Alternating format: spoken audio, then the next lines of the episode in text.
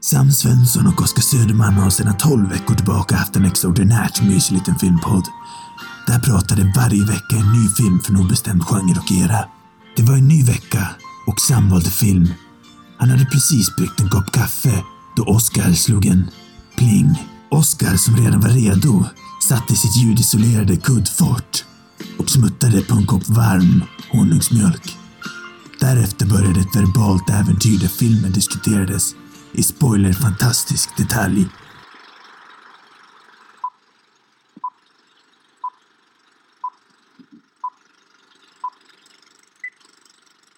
Eh, Ja, eller att du klipper in innan, alltså det där när vi pratar om att vi inte ska ha något intro.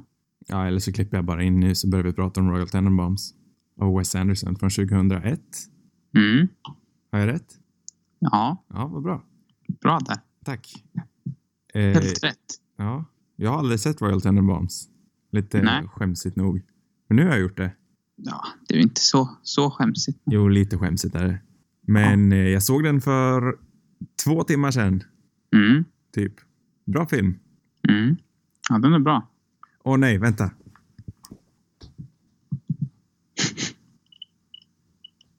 Vad händer? Mitt anteckningsblock. Ah. Bra film. Mm. Ja, det är en bra film. Eh, hur många gånger har du sett den här nu? Jag har nog inte sett den så många gånger. Tre kanske. Vi kan ju säga att eh, Sam Svensson är ju något av en Wes Anderson-entusiast. Ja, entusiast. Bra ord. Och jag är väl lite Wes Anderson-novis. Mm, Jag har sett, eh, men nu har jag ändå sett majoriteten av hans filmer en gång. mm. Jag har fortfarande inte sett Bottle Rocket eller Rushmore. Men alla andra har jag sett nu tror jag. Mm. Eh, vilken har du som favorit i Wes Andersons oeuvre? Um, den är svår. Jag har nog flera, men ehm, den här är nog inte riktigt... så Den ligger bra till, men den är inte riktigt favoriten. Jag tror det är... ah, Bra fråga. Jag gillar ju Bottle Rocket. Eh, och Moonrise Kingdom, Mm. kanske. Någon av dem. Eller Grand Budapest. Ehm, eller Rushmore. Jag skulle... Det där är nog min topp fyra, tror jag. De. Och sen kommer den här på fem. ja, han har inte gjort så himla många filmer i och för sig.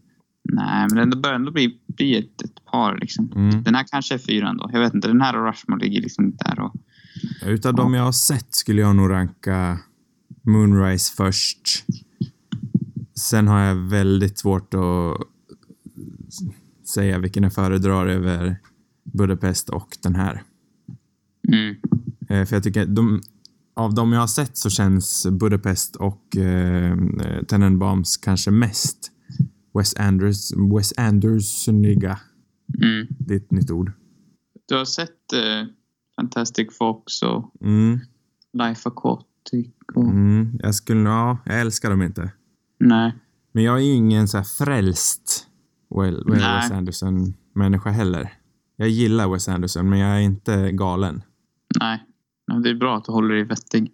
ja, det är bra. Nej, nej, men jag kan förstå. Jag tror att man, för att liksom verkligen älska det så ska man nog verkligen älska stilen.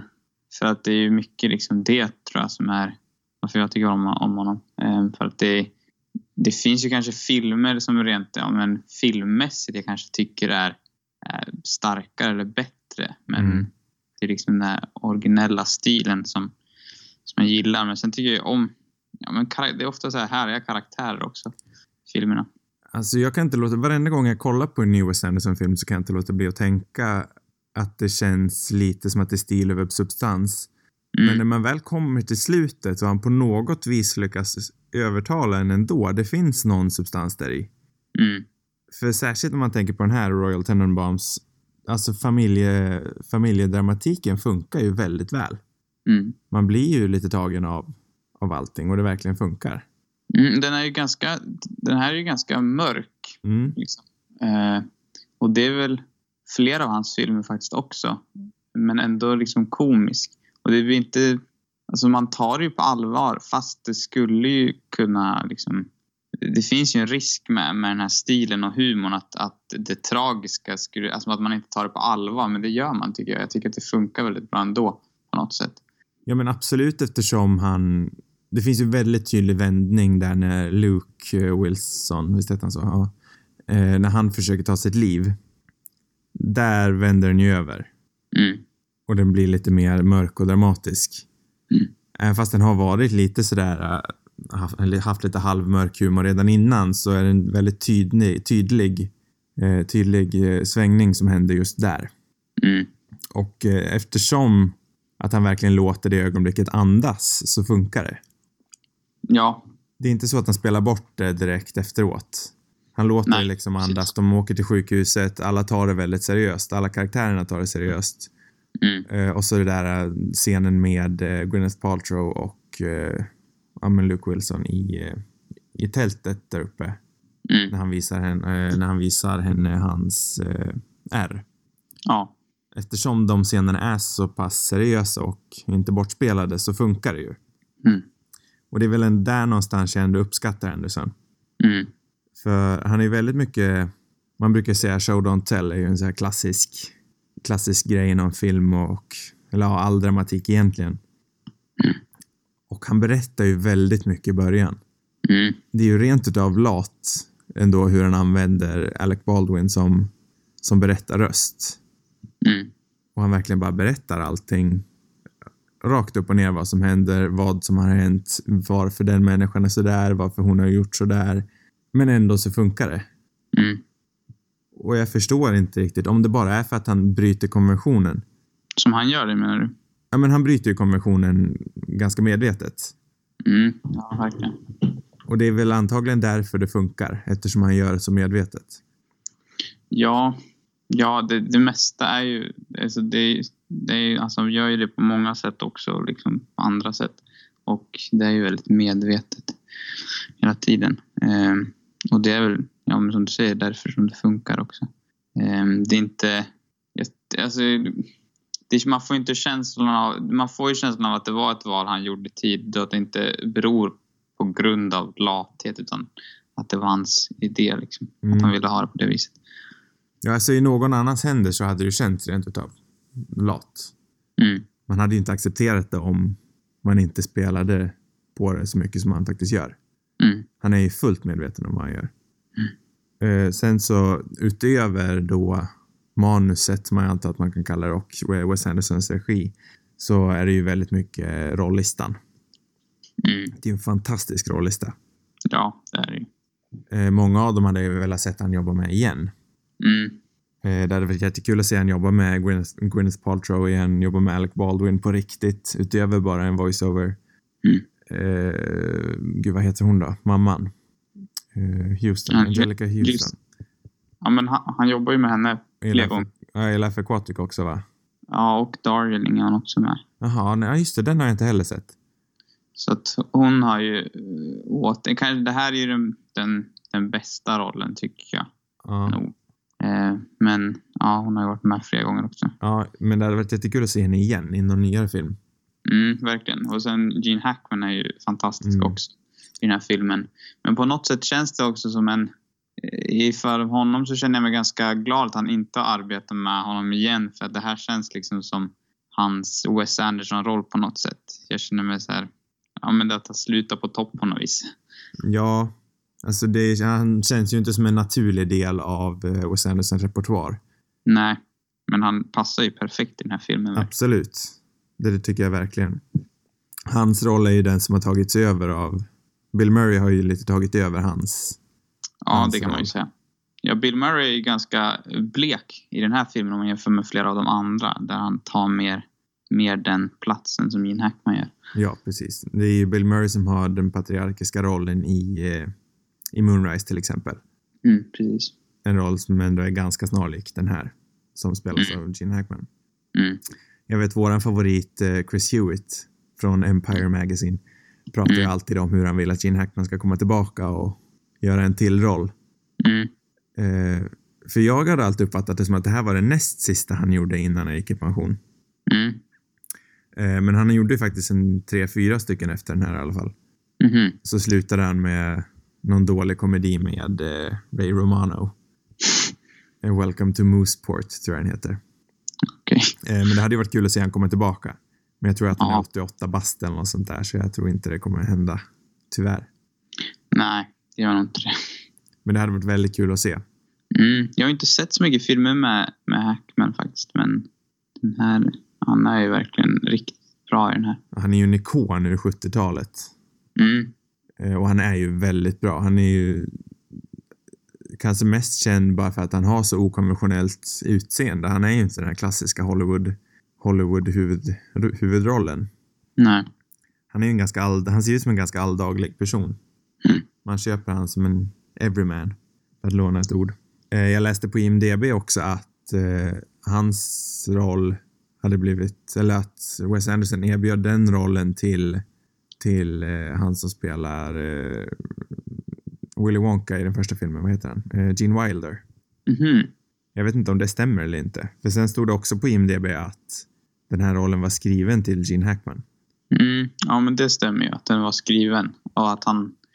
Jag har aldrig hört någonting om Gene Wilde förut, men eh, han hade ju väldiga problem med att få med Gene Hackman eh, Mm. i filmen, men han skrev den till honom mot Gene Hackmans vilja kan man väl säga.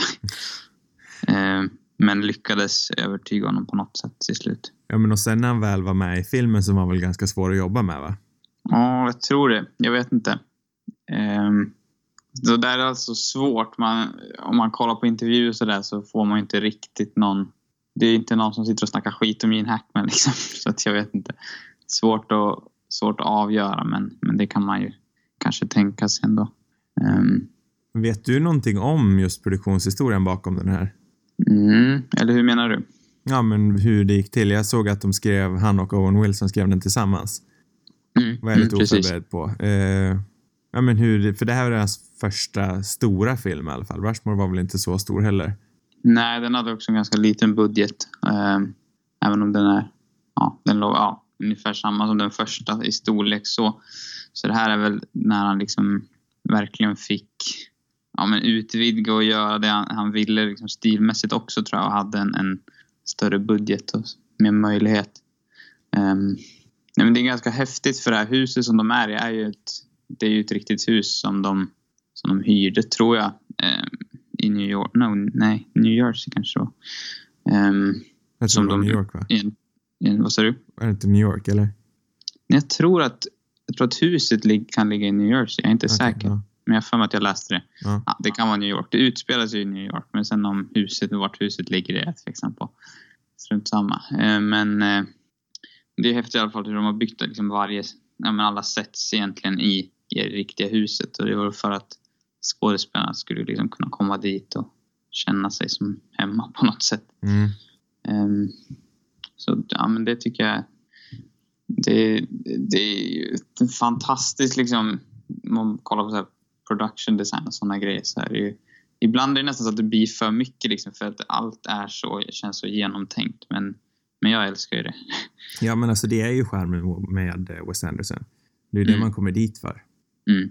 Jag vet inte om, alltså den här filmen hade ju inte varit lika bra utan hans stil. Nej, verkligen inte. Men jag tror att jag är ganska... ehm, för jag gillar ofta hans... eh, ja, men hur han skriver också, han och Wilson. Eh, liksom deras manus tycker jag ofta är väldigt bra. Eh, Jag gillar den här eh, typen av komedi de använder sig av. Liksom att, och att det är ganska... De pratar ju väldigt underligt på något sätt, alla karaktärer. Um, vilket är liksom det roliga. Det, det är väl egentligen inte så många som pratar på det här sättet i verkligheten men, men eftersom det är inom hans universum på något sätt så funkar det. Eh, Och sen så, så gillar jag ofta karaktärerna också. Jag tycker att det är eh, som karaktär, det, ja, men det, kommer, eller alltså det är ofta karaktärer man kan känna igen sig i på något sätt även om de är rätt så konstiga. Men han ramar ju in det som en saga liksom. Mm, Bara för att han, dels eftersom han börjar med den här eh, berättarrösten av Alec Baldwin och eh, ja, men dels bara hur kapiteluppdelningen också. mm, Och att de faktiskt vi, visar boksidor Mm. varenda gång det är ett nytt kapitel. Så det är ju därför mm. det faktiskt funkar med den här lite sago, sagoaktiga stämningen.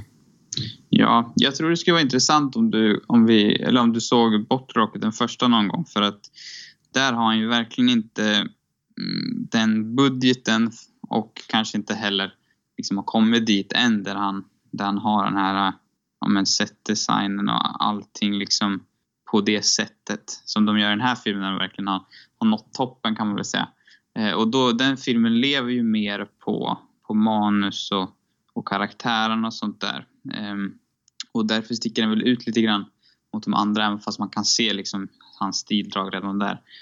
Eh, men jag, jag tror den delar en del för att om man, om man bara är, eller om man är där mer för, för stilen bara så, så är den filmen säkert inte lika, lika bra. Men jag tycker den är väldigt bra också. Så, att, så Mm. den är ganska intressant. Eh, Räknas Wes Anderson som en av de här Sundance-kidsen? Var bottle, när kom Bottle Rocket ut? Eh, Den kom ut 96 tror jag. 96. Var den med i Sundance? Vet du det? Ehm, ja, det tror jag. Ja, för han, må- Mm. han borde ju räknas som en av de här. eh. Fråga om man inte han hade, för Bottle Rocket var ju en kortfilm först. Mm. Eh, som, jag tror nog inte den kan ha visats på Sundance också. Det är jag inte säker på, men, men jag, jag har något, något vagt minne av att, att de visade den och det var så de fick finansiering till att göra den, den långa sen. Alltså jag skulle ju nästan anta att han räknas som årsbröder med, eh, med Kevin Smith och... Eh, eh, men gud, vad heter han då? Eh, han som gjorde Boyhood, eh, Linklater. Mm, Eh, och de grabbarna.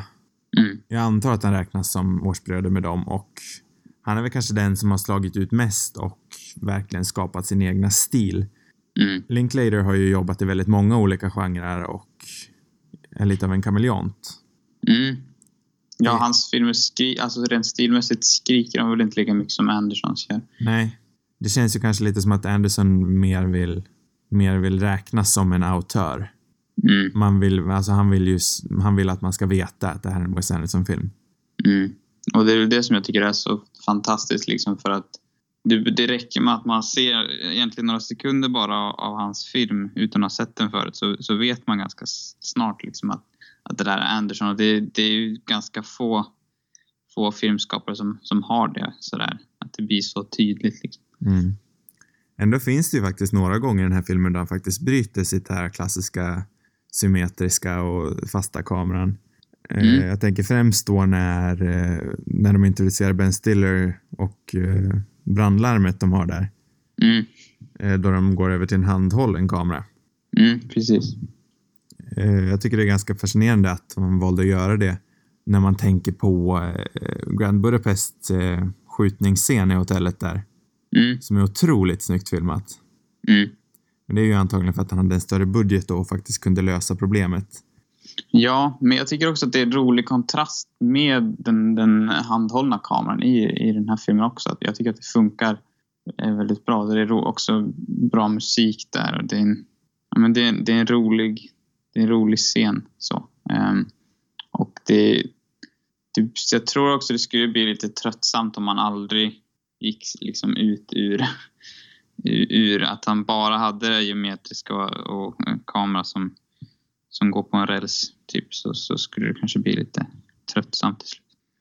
Eh, personligen kan jag ju nästan kä- sen känna att eh, musiken i den här filmen blir lite väl mycket. Jag har lite svårt när man använder enbart lånad musik och så bara spelar en liten snutt ur det.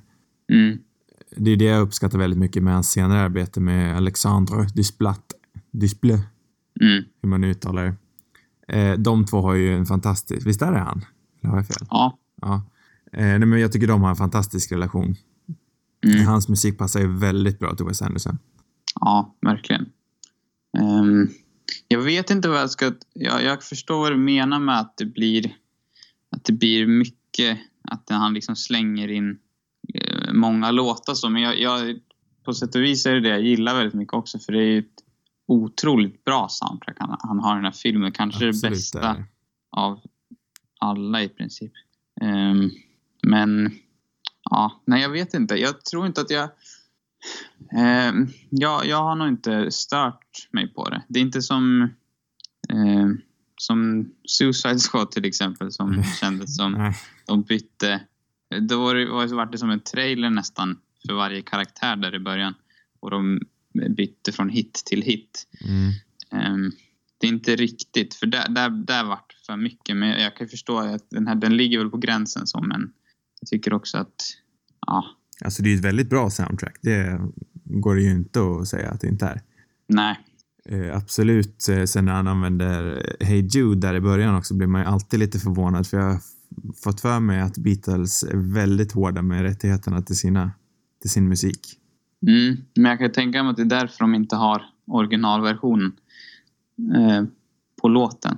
Säkert. Men oavsett om det är originalversionen eller inte så borde det varit väldigt svårt att få. Det kanske blir billigare men det lär väl ändå varit ganska svårt att få rättigheterna. Mm, säkert. Kan jag tänka Det- mig.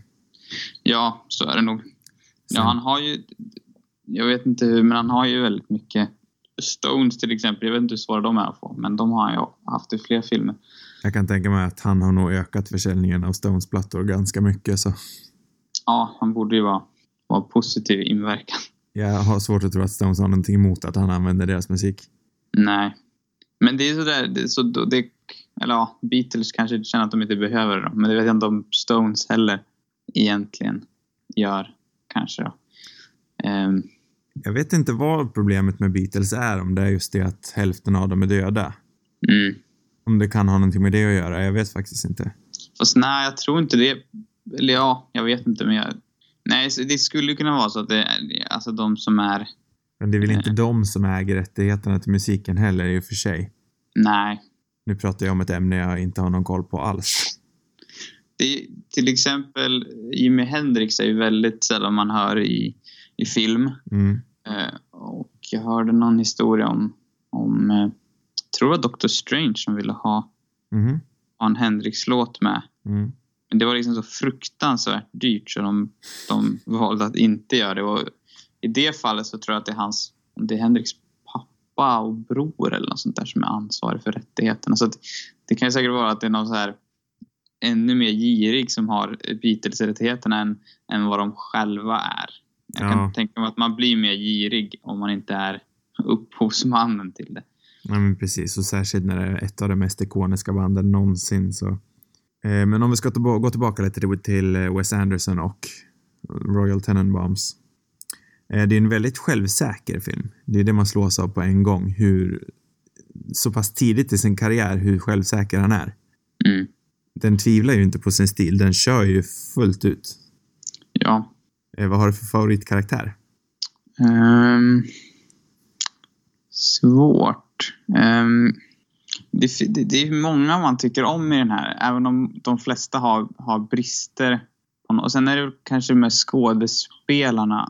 Alltså vissa, till exempel Owen Wilsons karaktär är väl egentligen inte så mycket att ha om man säger, men, men bara Owen Wilson som, som skådespelare är ju eh, otroligt charmig bara i den rollen. Ehm, Men det är väl ingen favorit, men han, han är rolig. Jag skulle nog förmodligen säga...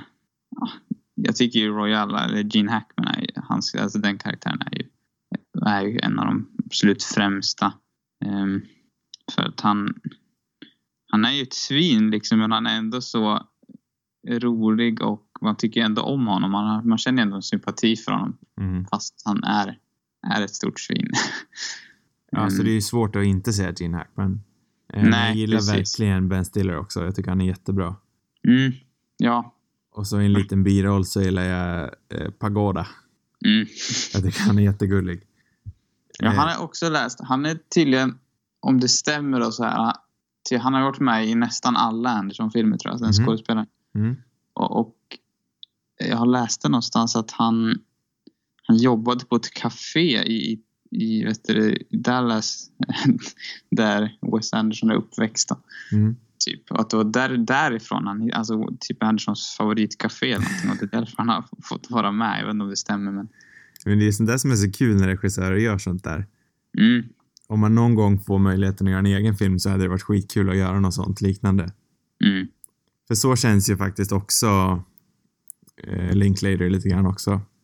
mm, Han känns också som en sån som tar, han tar ju riktiga karaktärer och gör film på dem. mm. Undra om... Jag tyckte det var intressant den här parallellen mellan Linklater och Anderson som vi kom in på. För Linklater är också en Texas... En Texasbo. Just det.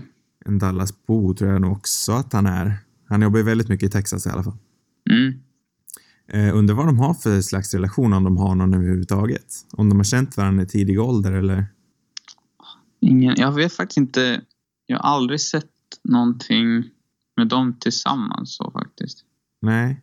Så att jag jag tvivlar på det. Men jag vet inte. Det känns inte riktigt som att...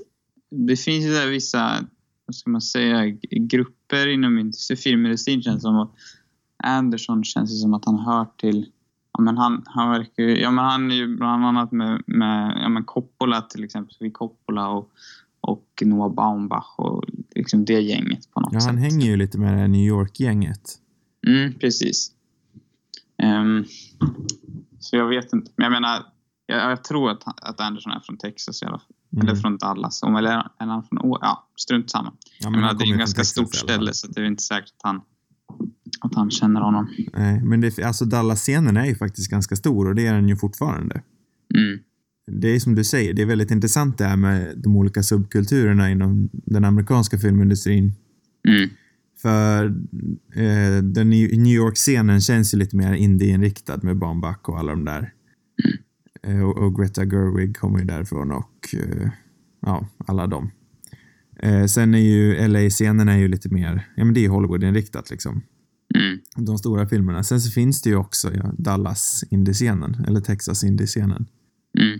Där de gör väldigt intressant film, där de fortfarande gör det. Eh, och det var faktiskt lite kul att se Wes Anderson gå tillbaka till det. Han har ju blivit väldigt internationell. Ja, det har ju blivit. Eh, så I alla fall med hans två senaste filmer. Mm. Eh, eller senaste är ju inte den, den andra jag tänkte på har inte kom ut än. Eh, Isle of Dogs. Nej. Känns ju väldigt internationell och eh, Grand Budapest är ju väldigt internationell. Mm. Eh, Det är väldigt kul att se han jobba i, i animation. Eftersom hans stil är så pass... Även hans live action-stil är ju så animerad. Ja. Eh, för vad tycker... Nu vart det här lite mer av ett Wes Anderson-retrospektiv, men det gör ju ingenting. Eh, vad tycker du om eh, Fantastic, Fo- eh, Fantastic Mr. Fox? Det... Jag gillar ju den filmen. Jag vet inte om jag har sett den mer än en gång dock. Um, möjligt. Jo, kanske två gånger. Men det är för mig... Jag föredrar ju något sen som gör live action och inte... Även om jag tycker den... Den är ju otroligt rolig och den har ju också... Det är väldigt mycket så här... Vad ska man säga? Fysisk humor i den. Alltså hur, hur de här karaktärerna rör på sig och, och allt sånt där som är, som är väldigt roligt. Men jag, jag, jag tycker ändå att det, jag, jag vill ändå ha de här karaktärerna. Alltså jag tycker det är en annan typ av... Även om det är en rolig karaktär, eller roliga karaktärer i den också, så är det inte riktigt samma sak som, som i live action-filmerna. Så att jag saknar... Jag hade nog hellre sett att han gjorde en till live action än att han gjorde en, en, en stop motion-film till. Det känns liksom som en, som en rolig grej. Jag, jag tycker det var kul att han gjorde Fantastic Mr Fox, men jag hade nog gärna sett att han gjorde något annat nu. Det roliga med eh, de tecknade filmerna är ju att han kan slå upp en ännu värre roll än vad han brukar göra. Mm, I Love Dogs har ju en enormt stor rollista. mm. Sån stor budget hade han nog inte kunnat fått annars. Nej. Nej, Eh, på tal det- om den här äldre patriarken, den rollen har ju nästan tagits över av... Eh, gud, mitt namnsinne var inte på, på topp idag. Eh, Harvey Keitel har ju också tagit över några av de här äldre. Han och Gene Hackman är ju ganska lik varandra utseendemässigt. Mm, Eh, så om man kan tänka sig om eh, Gene Hackman och eh, Wes Anderson hade en bättre relation så hade kanske han haft alla de här rollerna som, som Harvey Keitel har haft i, nu, i de senare filmerna. mm. Men då, vilka tänker du på då? Eh, han är ju i fängelset i, eh, i Grand Just det. Budapest och så är han ju en scoutledare i Moonrise och, och det är Mm, väl de två. mm, Det känns ju som roller Just som Gene Hackman skulle kunna haft. mm. Harvey Keitel är ju också jäkligt eh, rolig skådis. Jag, ehm, jag vet ju också att, att vet du, Anderson var väldigt inspirerad av, av eh, vad heter det, Scorseses Mean Streets. Jag vet inte om du har sett den? Nej. Ehm, Men det är också en, det, det är också en väldigt bra och eh, ganska rolig Scorsese-film tycker jag. Eh, där Harvey Keitel eh, spelar väl huvudrollen, en av huvudrollerna. Ehm, så det- ja, det är ett tips, den är, den är väldigt bra. faktiskt. Mm, ja, nej, den har jag faktiskt velat sett länge.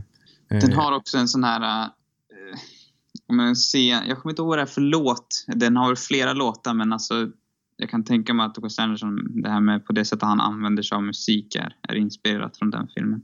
Mm. Ja, men det är det säkert. Wes Anderson, ja, för Scor- Scorsese använder ju väldigt mycket musik. Mm. Och där har ju säkert Anderson fått väldigt mycket. Det skulle Mm. inte få mig alls. Nej, jag tycker det är roligt med Anderson för han är, han är ju väldigt så här, tydligt inspirerad också av, av de liksom, gamla klassiska filmskaparna. Ehm, och eh, nu är det väldigt öppen liksom, och, och verkar ha fått inspiration från, från många. Ehm, det känns som att han har sett väldigt mycket film. Liksom. Mm. Och förmodligen ganska mycket europeisk film också som han har hämtat inspiration från. Ehm, ja, men det, det är kul att lyssna på sådana filmskapare, precis, ja, men lika som Tarantino till exempel som också har sett väldigt mycket film och som Mm. är väldigt tydlig med att ja, man har tagit väldigt mycket inspiration men ändå gör sin egen grej på något sätt. Ja, det är exakt samma sak med Paul Thomas Anderson också. Mm, just det. Eh, Alla de där 90-tals indie-kidsen har ju faktiskt tagit väldigt, de är ju ganska självlärda allihopa, för de är den första generationen som hade bred, vet, alltså hade bred tillkomst, eller åtkomst till film hemma. Mm, Med VHS-filmer och Betamax och allt sånt där. Så då, det är de första som faktiskt kunde bli självlärda på ett annat, på ett annat sätt än de tidigare. Eh, har vi någonting annat att säga om Royal Tenenbaums? jag vet inte. Vi har väl vi har ju svävat iväg lite grann. Ja, men lite, men jag tycker ändå det är intressant när vi gör det. Ja, ja, jag tycker också det. Jag vet inte om jag har något så här äh, mer, mer eh, specifikt att säga om den filmen. Nej, inte jag heller, men eh, vi, vi, vi, vi avslutar lite smått då. Mm. Ska jag dra mina avslutande tankar först, så kan du tänka lite? Ja, men det låter strålande. Ja, vad bra. Eh, jag eh, gillar Royal Tenenbaums väldigt mycket. Sen som sagt så uppskattar jag varenda gång hur Wes Anderson överskrider hela det här konceptet med show don't tell och kör väldigt stenhårt på tell don't show istället men ändå någonstans lyckas transcendera det och överkomma hela konceptet. Och jag förstår inte riktigt hur. Men det är ju bara ett tecken på hur pass bra han är. Eh, sen så tycker jag kanske inte att det här var hans bästa film, men jag tycker absolut att den är väldigt bra och många borde se på den. Det var mina avslutande tankar. Mycket bra avslutande tankar du hade. Tack. Nej, men jag håller med. Jag tror... eh, Det är inte heller min favorit. Och det, det, den är kanske... Ibland kan jag känna att den är lite... Det är väldigt många karaktärer liksom. och Det är väldigt mycket som, som pågår. Eh, och jag tror att mina favoriter är egentligen de som är lite mer fokuserade på, på ett mindre antal karaktärer. Eh, men jag, jag tycker fortfarande att den är väldigt, eh, väldigt bra film och den är ju den tycker jag är både liksom vis, visuellt attraktiv men också har en, eh, har en, har en bra liksom, story. Jag tycker den har intressanta karaktärer. Vilket ändå känns som att... Men jag håller inte riktigt med. För det finns ganska, alltså om man ska säga de som är kritiska till Anderson tycker väl att han har ganska platta karaktärer och jag vet inte om jag håller med om det. Eh, men Nej, alltså, jag, håller, Film. jag tycker inte heller att de är platta. nej. Och det är, väl någons, det- alltså det är väl ändå där han faktiskt lyckas, för själva handlingen är ju inte så komplicerad och det är ju i karaktärerna filmen lever. Mm, Så där har de ju faktiskt lyckats båda två, eh, Wilson och Anderson. mm. Så det är väl där i styrkan i filmen ligger. Ja, Känner vi oss klara? jag tror det. Vad bra. Eh, jag, eh, det är min tur att välja film nästa vecka. Mm. Eh, jag är inte riktigt bestämd. Jag är lite sugen på en animerad film, för det har vi inte pratat om. Mhm. Men frågan återstår, vilken animerad film? Jag har tänkt om vi ska typ köra några av mina favorit Disney. Mm. Om vi kör på typ Robin Hood eller Lady och Lufsen. Jag tror det är mina två favorit av eh, klassiska Disney-filmerna. Mhm. Eller om vi kör lite mer eh, 90-talsinriktat, kanske mer barndomsinriktat för oss Mhm. och pratar om någon av Pokémon-filmerna. Oj. Oj, Ja, jag vet inte. vad, vad, vad skulle du rösta på? En Disney-film eller en Pokémon-film? Ehm, hmm. Vilka är ens Pokémon-filmen? Är det den här? Är det, jag vet, är det, ja, just Jag har nog inte sett dem lika mycket som du har gjort kanske, men jag hade nog någon. hemma. Ja, nej, men för då ska man nog välja ettan, tvåan eller trean. För det är de jag har tydligast minnen ifrån. Men jag vet inte om det är men, vad som är tv-serien och vad som är film. Ettan Jag vet är ju inte om den jag- med Mewtwo i. Mm. Han den där psykiska snubben. Och så är det typ en ö med klonade Pokémon. Ja, Om jag det känner inte, säger jag vet inte om jag har någonting. sett Jag kanske inte ens har sett filmen. Jag kanske bara har sett tv-serien. Ehm, jag vet inte. Jag är nog nästan mer sugen på något Disney-aktigt kanske. Ja.